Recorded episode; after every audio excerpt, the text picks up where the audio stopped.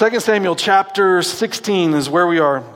And we're going to look at a, a powerful passage uh, uh, that, that David, um, the way he chooses to respond in chapter 16 to me is, is one, of those, uh, one of those moments where I, I even got to question myself here and think, is this how I would respond? do I, I, mean, there is such uh, temperance and self control in how David interacts in, in one of the most difficult circumstances I think any of us in his shoes we would face would be like, this is a, this is a hard moment to follow Jesus in, right? But, but David, he, he responds in a, in a very challenging moment with incredible self control, and leaving us to ask the question how do we find self control when we feel out of control?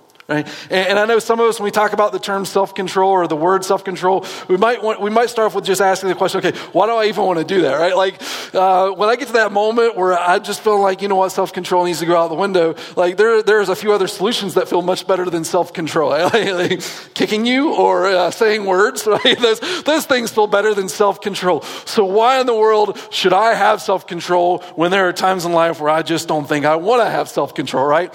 And, and the answer for that is pretty simple. Um, it's because it's a fruit of the Spirit, right? uh, the, the, Bible tells us uh, the fruit of the Spirit in, in, Galatians chapter 5, verse 22 and 23 love, joy, peace, patience, kindness, gentleness, and then that one word, self control. Uh, some translations use the word temperance, which I like that actually a little bit better. I'll, I'll explain why in a minute. But, but it's a fruit of the Spirit God calls us to walk in, right? God doesn't want us to, to quench the Spirit, 1 Thessalonians 5.19. He doesn't want us to grieve the Spirit, Ephesians chapter 4, verses 30. But rather, we're called to walk in the Spirit. Uh, such a, a wonderful encouragement Paul gives us in that, in that passage of Scripture in Galatians 5 because what he's acknowledging by encouraging us to walk in the Spirit is that there is a war that happens in all of us. And there's this idea of walking in the flesh, which wars against our soul, or, or walking in the spirit. And, and this idea of walking in the spirit is, is carrying this, this self control in, the way that we compose ourselves because there's a greater control in which we have in, in Jesus. In, in a moment where we find no peace and would rather attack, how do you find self control? I, I, know sometimes uh, if I start off with today with a message like, hey guys, we're going to talk about self control, and five minutes before you got to church, your toddler was going crazy, and there were some things that were happening on the way that's like, well, we don't feel quite as close to Jesus as we did 10 minutes before getting here today, and I don't want to talk about self control. Like, I know how it goes. Sometimes you talk about a subject, and it's like, uh, let's talk about it when it's on my good day, not my bad day. But I just want to say, in terms of self control, if you feel like you've blown it recently, that is the, the most opportune time to, to talk about it because it, it's in the places of, of, maybe a little humility or a place where we've got the spotlight in an area of life that we know, man, I need to change here, that we're mo- more susceptible to just listen to what God says about it, right? Like in, in terms of self control, when you struggle with that, if you're the type of person that, that gets this place of utter despair or just uh, all, this anger and vengeance, like a, a subject of self control becomes important. Maybe most important when we know that we struggle in those areas. And so, look in, in 2 Samuel chapter 16, what we're going to see here is the story of, of David start to unfold in, in a powerful way in the way he composes himself. And so I'm going to look at the context, then we're going to talk about the content, and then we're going to answer the question how did he find the power to contain himself and have this kind of self control? Okay? So 2 Samuel chapter 16, verse 5. when King David came to Bahurim, behold, a man was coming out from there from the family of the house of Saul, and his name was Shimei, the son of Gera. He was coming out cursing as he came. He also threw stones at David, and all the servants of King David, and all the people, and all the warriors were on his right and on his left. This is what Shimei said when he cursed Go away, go away, you man of bloodshed and, and worthless man. The Lord has brought back upon you all the bloodshed of the house of Saul, in whose place you have become king. And the Lord has handed the kingdom over to your son Absalom. And behold, you are caught in your own evil, for you are a man of bloodshed. Let me just give you a, a real quick snapshot, very broad snapshot down to the detail of what's happening here, right? Uh, in, in, Israel's history, if you just follow along in the, in the Old Testament, the Old Testament's kind of a new thing to you and how everything plays out. Um, we, we are finding ourselves in 2 Samuel when King David has just become the second king of Israel. And so the way Israel's history has worked to this point is God calls one man, Abraham.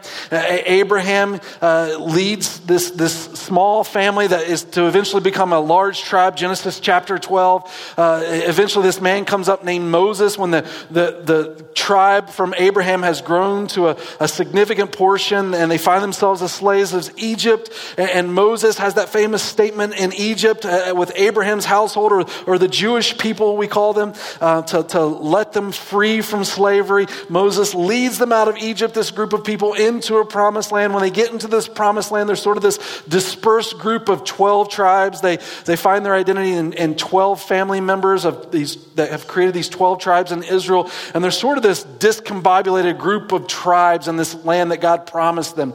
And they go through this period of judges, which there's a whole lot of chaos there, and they spiral down into just uh, even personal destruction. They start attacking one another in this promised land. And God appoints a king named Saul. And, and, Saul sort of leads the people of Israel, but they're still not completely united. And eventually, God, I think it just snorted, God removes, God removes uh, Saul from the position of king and puts in King David. And David unites all of Israel. And, and when you get to 2 Samuel, starting in 11 and 12, we saw this uh, last few weeks where David starts to have this decline in his ruling as king. Uh, some difficult things happen in chapter 11, chapter 12, and on into really 13, 14, and 15, to the point when you get to chapter 15, his son Absalom tries to take the kingdom away from his father. And now David is at a low point. And his son is assuming the throne in Jerusalem, and David is running for his life. He's moving out of the capital into a place to find protection from his son who might try to take his life. And while this is going on, this man named Shimei comes out and is cursing at David while he's moving away from Jerusalem as his son assumes that position. A, few things I'll say about this. One, um, in terms of Absalom, chapter 15, uh, you know, the interesting thing, Absalom in this story is very much a wolf. He, it tells us that he sits outside of the king's gate and he would act on behalf of the king and he started to win the hearts of people and turn the people against David. Uh, something I always think about in, in this kind of, kind of moment is that you know, in our lives we're going we're going to encounter wolves, right? And, and the interesting thing about wolves, Jesus described wolves this way, is that wolves come to you in sheep's clothing. I mean, they, they may have a bark on the inside, but on the outside, um, they, they try to live with everyone else as if they were a sheep. And, and wolves never think that they're wolves. If, if you knew a wolf when you saw a wolf, you wouldn't get near the wolf, right? But wolves never think they're wolves. Wolves always assume they're just misunderstood sheep.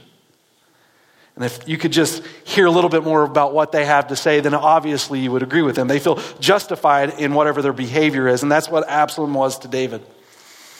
And Shimei comes in and starts to attack David. And he comes from the household of Saul, which should say something to us. He was a defender of Saul. He, he, he aligned himself with Saul, and he was from the family of Saul, right? And, and when Shimei starts throwing these insults at David and kicking rocks towards him, literally is what he does, he, he throws these insults at David, um, none of what he says is true. David's not responsible for the death of Saul. Saul was responsible for the death of Saul. We read some passages on that last week. Saul is the one that went into battle, and Saul was the one that was killed in battle. David had nothing to do with that. But that's not the way Shimei sees it, right? And so he starts hurling these insults at David. And let me just say this. Uh, this is a reminder in the New Testament, 1 Peter chapter 3, verse 17. Like at the end of the day, if someone's going to curse you and yell at you, let, let it be for something you're not guilty of, right? You can't control what people do. But you can control that at night when you lay your head down on the pillow that you've got no guilt or shame for the way that you compose yourself in this world. And I, I know we're not perfect, but if you're gonna if you're gonna face adversity in life from other people, let it not be because you're guilty. And if you are, reconcile, right? But this is where David's at. His son has assumed the throne, and this man is attacking him as he leaves. He's wounded, he's hurt. How do you respond when you're hurt? I know how I respond. I might become a little self absorbed. I, I, know sometimes that that's, that's okay. In fact, it can be even helpful, right? I, I can remember a, a, few times in my life I have actually blown out my knee and had to get some operations. And, and, and when that has happened and I'm on the ground, you know something I, I failed to do? I, I didn't stop in the middle of that moment and just look at everyone around me as I'm writhing in pain and say, oh, excuse me, guys does anyone need anything? You know, are you guys okay? Oh, sorry, I couldn't hear you over my screaming, right? Like, let me, let me serve you, right? I mean, in the middle of pain, uh, you become a little bit self-absorbed, right? And, and sometimes it's, it's necessary, right? To, to get through that moment and thank God, I, I got better, right? I could get back up and walk again, right? But, but you have to pay a little bit of attention to yourself to address what's taking place in order to be able to move forward in life. Same thing's true with your soul. What happens when your soul's wounded? Or what happens in that wounding when you can't figure out how to move forward? What do you do? When you focus on the hurt and you can't move forward from the pain of the past, when we get stuck there, we, we tend to react in our pain in, in two ways. One, we, we act in despair because we have no hope, or we react in vengeance because we see ourselves as the only hope. But rather than those two responses, how? How can we respond? In this temperance or self control. You think about when you get to that place of pain, it's common, is a phrase typically said by people, is hurt people hurt people, right? When you get to that place of pain, like what comes out is that frustration just boils over this, this act of vengeance. You have to be your hero. No one's defending yourself. Where is my hope? My hope is me. Attack, right? And that's exactly what happens in verse 9. Look what, look what it says. Abishai steps in for David here while all this is going on, and he wants to respond with vengeance. In verse 9, then Abishai, the son of Zeruiah, said to the king, Why should this dead dog curse my lord the king? Now let me go over and cut off his head reasonable solution, right? There's this situation that's adverse to us, and let's kill him. Now I know you read that and you're like, whoa, whoa, whoa, whoa, we got we got way off a bit. Listen, I wasn't. I was thinking more like slap him or something, you know, like or yell back at him. How about we just yell back? How do we get right to cut off his head, right? But but we got to remember we're talking about David, warrior king, with some of the greatest warriors beside him, and one of the leaders in his army is Abishai. And so the response is, "Come against my king, I come against you." Right? I mean, if we we just want to modernize it today, this is we, we don't go that far, but we can, we'll social media shame, right? How about that kind of vengeance? We'll just drag your reputation through the mud. That's the way we want to respond. So if we're going to read in this text, and this is kind of like one of those where, where Abishai would be like, do you want me to post something about it? Maybe a little hashtag bye Felicia, right? Or, or, or, or we just make some kind of YouTube video that, that shames Karen, right? She's gone off again, and here, here we are just wanting to publicly humiliate her. That's Abishai is wanting to respond in vengeance on behalf of David. And that's what vengeance vengeance is taking revenge, right? And you consider in these moments the toxicity of what it would be to carry that kind of vengeance. And if there's one lesson David had taught to him for several years, is the toxicity of vengeance to the soul. He had a front row seat to the life of David, or excuse me, the life of Saul. And David had as a front row illustration of how vengeance destroys a person. That's what Saul's life became in the end. That's what led to Saul's death and removal as king. And David learned with vengeance vengeance perpetuates the behavior that initially started the whole thing, meaning if you respond in vengeance, you become the very thing that you despise about the other. That's why when you read the life of, of David, when Saul's attacking David, why David just doesn't respond and attack Saul back. He knows if he were to kill Saul, though he had several opportunities to do so, that when he assumed the throne as the next king in Israel, he would be putting himself on the throne as just another Saul. And so vengeance perpetuates the behavior. And not only that, when, when vengeance becomes up to you or carrying out that behavior, you become a prisoner to the past. You're constantly seeking the ways to execute the return of your pain. I've heard it said, He who controls your emotions controls you. And when you allow your heart to go to that place, that's exactly what's happening. And in the end, what you find is really no place of healing. Your wounds fester out of frustration. You become like a, a broken record, uh, saying it over and over, live, reliving it over and over again. And you start to take your past experiences because they become such a big picture of all that you think about, and you begin to project that uh, on your future expectations. Because your heart is rooted in that bitterness. However, the way David responds, is incredible. And you put yourself in these shoes in this moment, you're thinking about all the adversity you just faced with your son as you're leaving Jerusalem. And it's this place of really heartbreak because your own son has turned against you. And, and now to top it all off, as you're exiting and, and, and leaving and coming to this new place for your own safety and protection, uh, Shimei comes out and just starts cursing you. You see David's response in verse 10. But the king said, What business of mine is, is yours, you son of Zeruiah? If he curses, and if the Lord has told him, Curse David, then who should say, Why have you done so? Then David said to Abishai and all, to all of his servants, Behold, my son, who came out of my own body, seeks my life. How much more now this Benjamite? Leave him alone and let him curse. For the Lord has told him. Perhaps the Lord will look on my misery and return good to me instead of the cursing this day. So David and his men went on the road, and Shimei kept going on the hillside close beside him. And as he went, he cursed and threw stones and dirt at him.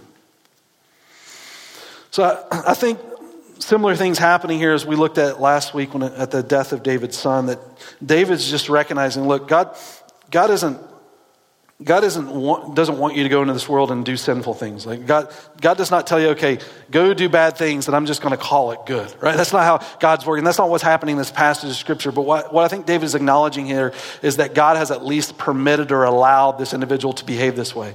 That God is completely capable uh, of taking this person's life any moment. God sees this person's behavior, and for whatever reason, God has permitted that this person could behave this way, though God doesn't agree with that. Right? Does that make sense?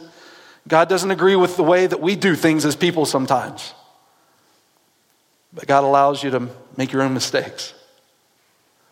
And I think this is true in this passage of Scripture that David's saying, Look, God sees right where I'm at. God knows what He's doing, God knows what we're doing. And just let Him keep doing His thing because God is completely aware of what's happening here. And David exercises incredible self control. When you think about self control, I think it's just as helpful to understand what it, what it isn't as it is what it is, right? We, we ultimately want to land with what it is. We have clarity on that. But a few things about what it isn't. Uh, self control, I think one of the things we can draw from this passage doesn't mean just sit there and endure abuse, right? It's not like I'm going to show you how incredible I am at self control by putting myself in every sort of temptation that I can think of, right? Look how great I am at self control. Like I'm like a, a master Tai Chi of the fifth black belt. Punch me in the stomach and I'll show you how well I can absorb the pain, right? That's not, that's not what self control is about. Like, uh, that's, that's foolishness, right? And, and David in this moment, while this person is, is reacting towards him in a negative way, David just doesn't sit there and take it, right? I mean, mean, the passage at least is saying to us, and David is moving on because he realizes in just a few moments they'll be away from this individual. And, and so David moves away from, from the attack. He has nothing to prove here. And, and self control, I would add to that, knows healthy boundaries are needed. Healthy boundaries are needed.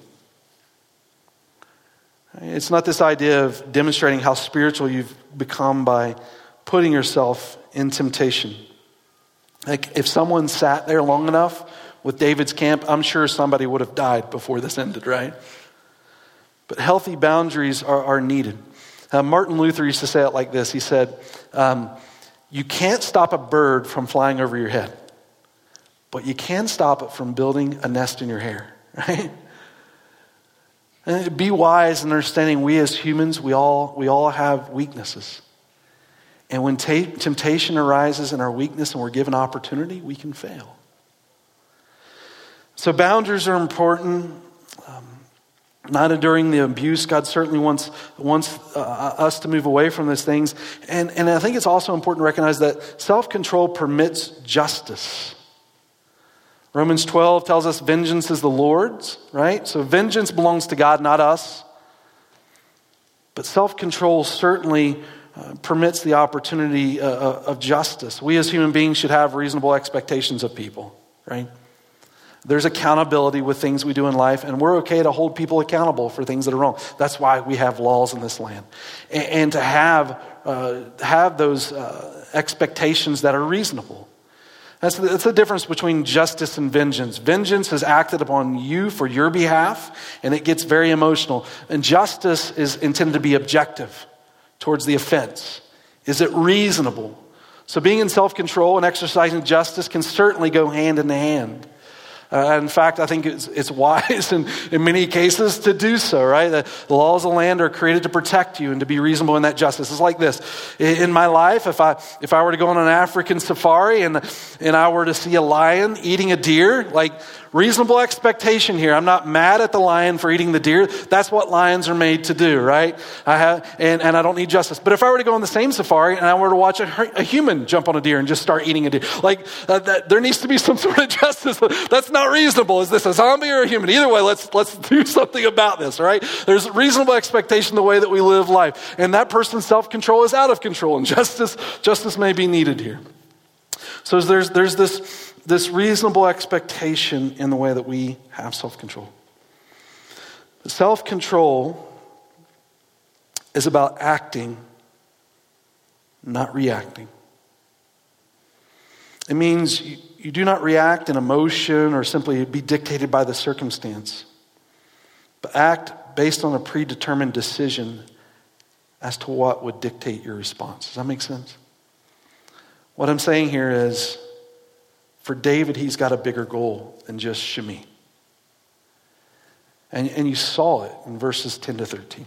Because in his reference to the circumstance, he continues to interject the thoughts of the Lord.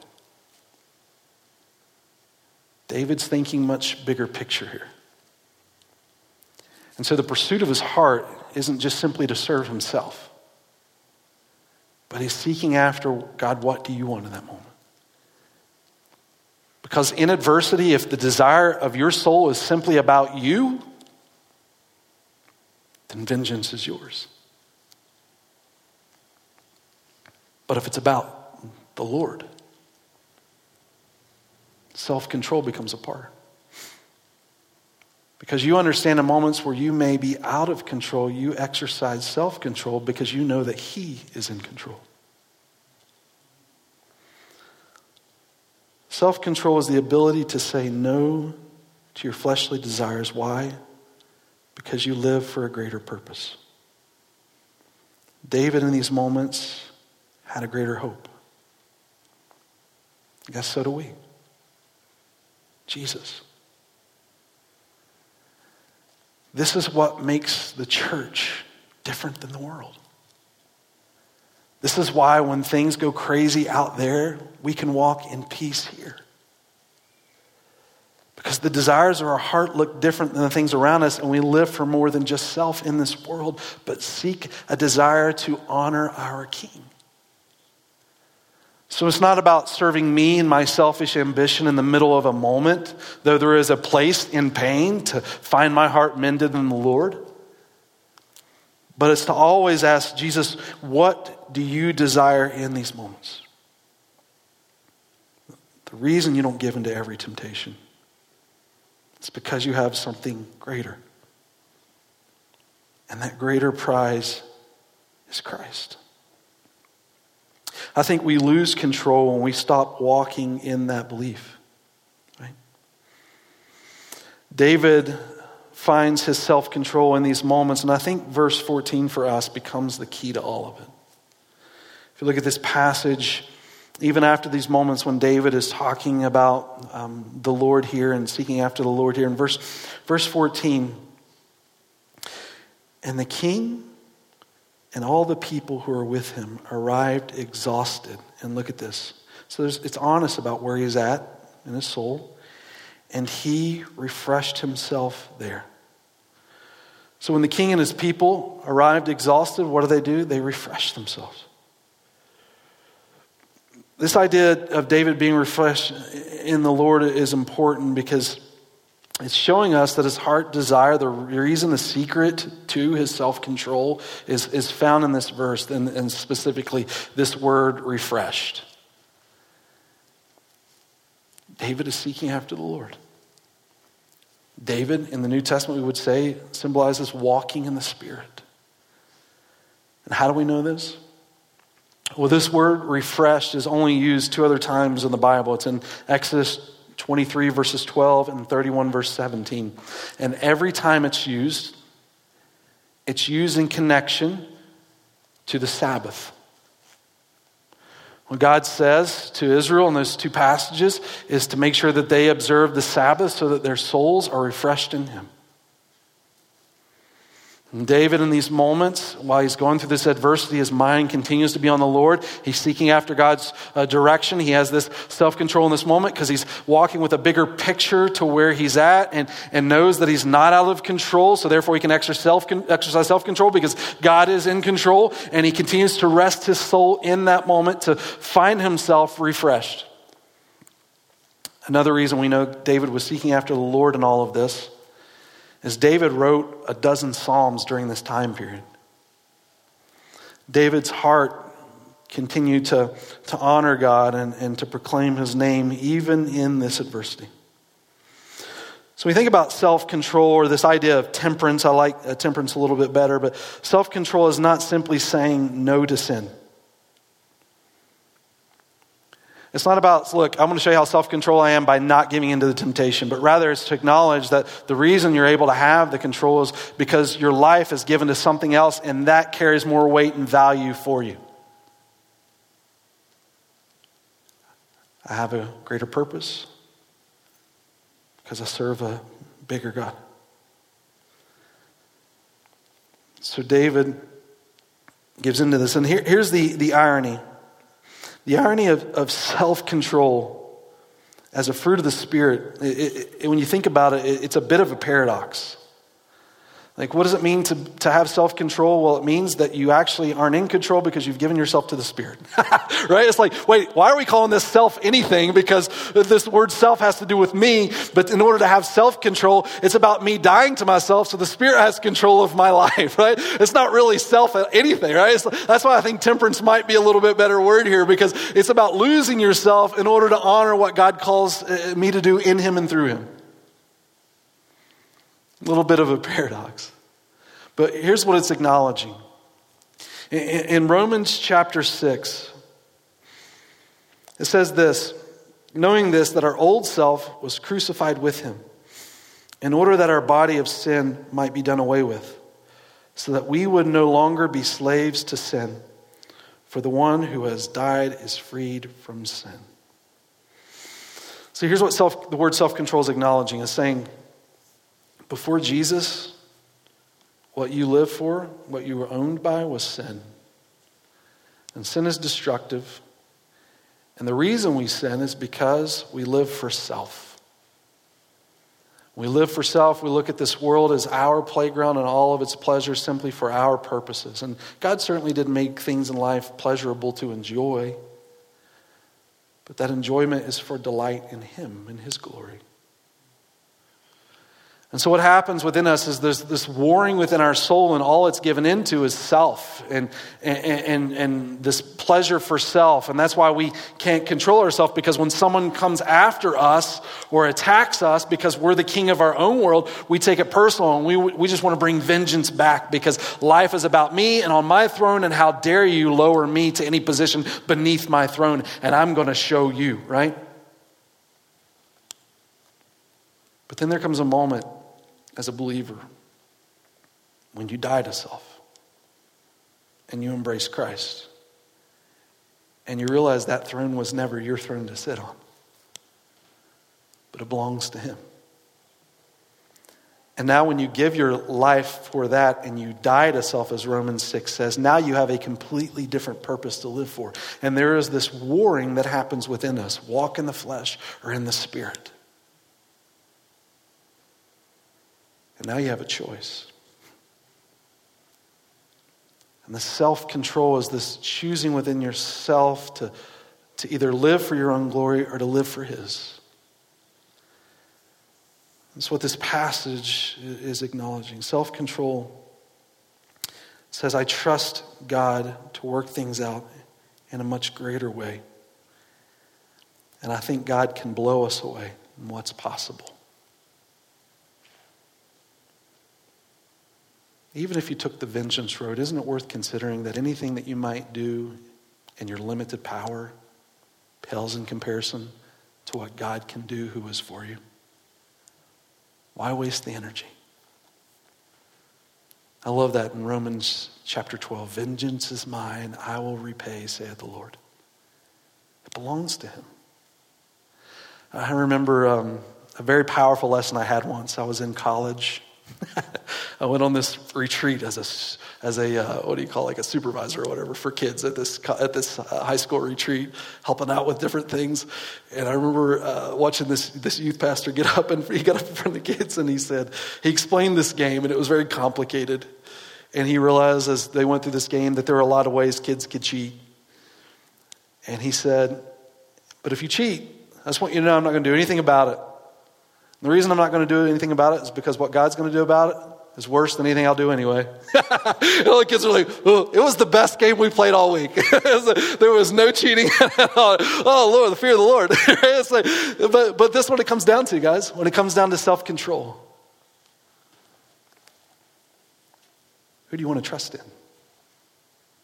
Yourself or the Lord? When I think about this story of David, I, I think Jesus is the greatest example of one curse yet acts in self control. Um, so much so that on the night when Jesus was betrayed, in, in John chapter 13, uh, Jesus is sitting with, with Judas and the rest of the disciples, and they're breaking bread, right? They're, they're having the, uh, their Last Supper together. And Jesus knows he's about to be betrayed by Judas. In chapter, eight, uh, chapter 13, verses 18, uh, Jesus quotes Psalm 41. What's incredible, incredible about Psalm 41 is Psalm 41 is a psalm that David wrote when Absalom was coming against him. And Jesus, in the final moments of his life, he, he reflects on David in this moment as the ultimate illustration of how he's choosing to walk a path of self control and obedience to the Father so that in all things we could all find freedom. It's incredible. When you think about Jesus in this moment, completely justified to act in, in his vengeance and justice because he is holy and righteous. But he knows in self control something greater awaits, right? Psalm 41, you guys have that? Psalm 41? Psalm 41, verse 9, you can even see this. David writes this, but you can even think about Jesus in the upper room just saying this, right? Even my close friend in whom I have trusted, who ate my bread, has lifted up his heel against me. Judas, right? They're having the Last Supper together. And Jesus, walking in this self control, Isaiah 53, verse 5, describing Jesus at his death, it says, He was pierced for our offenses, He was crushed for our wrongdoings. the punishment for our, our well being was laid upon him. You think about Jesus in the moments on his cross. Yeah, I think about even the, the bystanders and what they shouted out to Christ. You just consider the, the description here pierced, crushed, punished. How weak is he? that's what they shouted out, right? How weak are you, Jesus? Why don't you save yourself? Why don't you do something about it? Great Savior you are. What kind of king is this? Wimp. But in Jesus, here's what you find self control isn't weakness. In fact, self control only happens when you have incredible confidence. Vengeance is weakness. Self control is incredible trust and, and faith and, and confidence. It's when you have no hope and you feel out of control, you get anger and despair. Godly self control is incredibly powerful. And when you see all these words that Jesus went through, he's pierced, he was crushed, he was punished. But then, in the middle of all that, through his self control, you, you find this incredible reversal of a statement where it says, And by his wounds we are healed.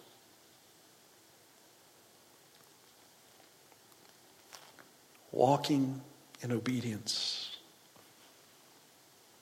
faithfulness. God does something incredible that we couldn't even imagine.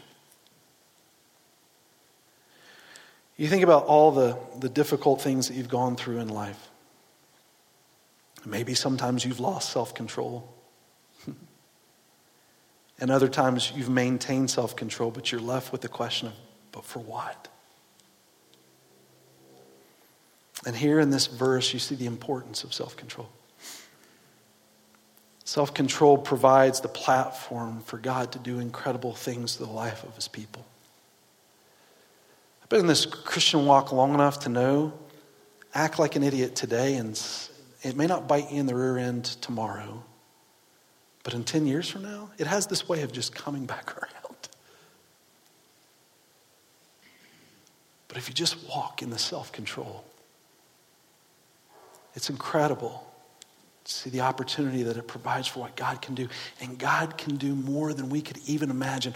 On a day like this in history, when they thought all hope was lost, Jesus uses this as a day of celebration for his people that the grave has been won and sin has been conquered. Self control is the way in which God's Spirit moves through his people. Don't let vengeance cause you to stand in the place God already stands for you. We don't have to react, but we can act in faith. Don't mimic the behavior of your enemies, but rather bear the fruit of the Spirit. Do you believe God will work it out? Do you believe in Christ that nothing is wasted? Do you believe He sees every adversity you face? Do you believe God knows right where you are right now and all that you're going through? Do you believe He is with you? Do you believe that He's for you? Maybe I should ask, is He with you? Is He for you? Do you trust in Him? What God will do in His infinite strength is far better than what you can do in your limited capacity.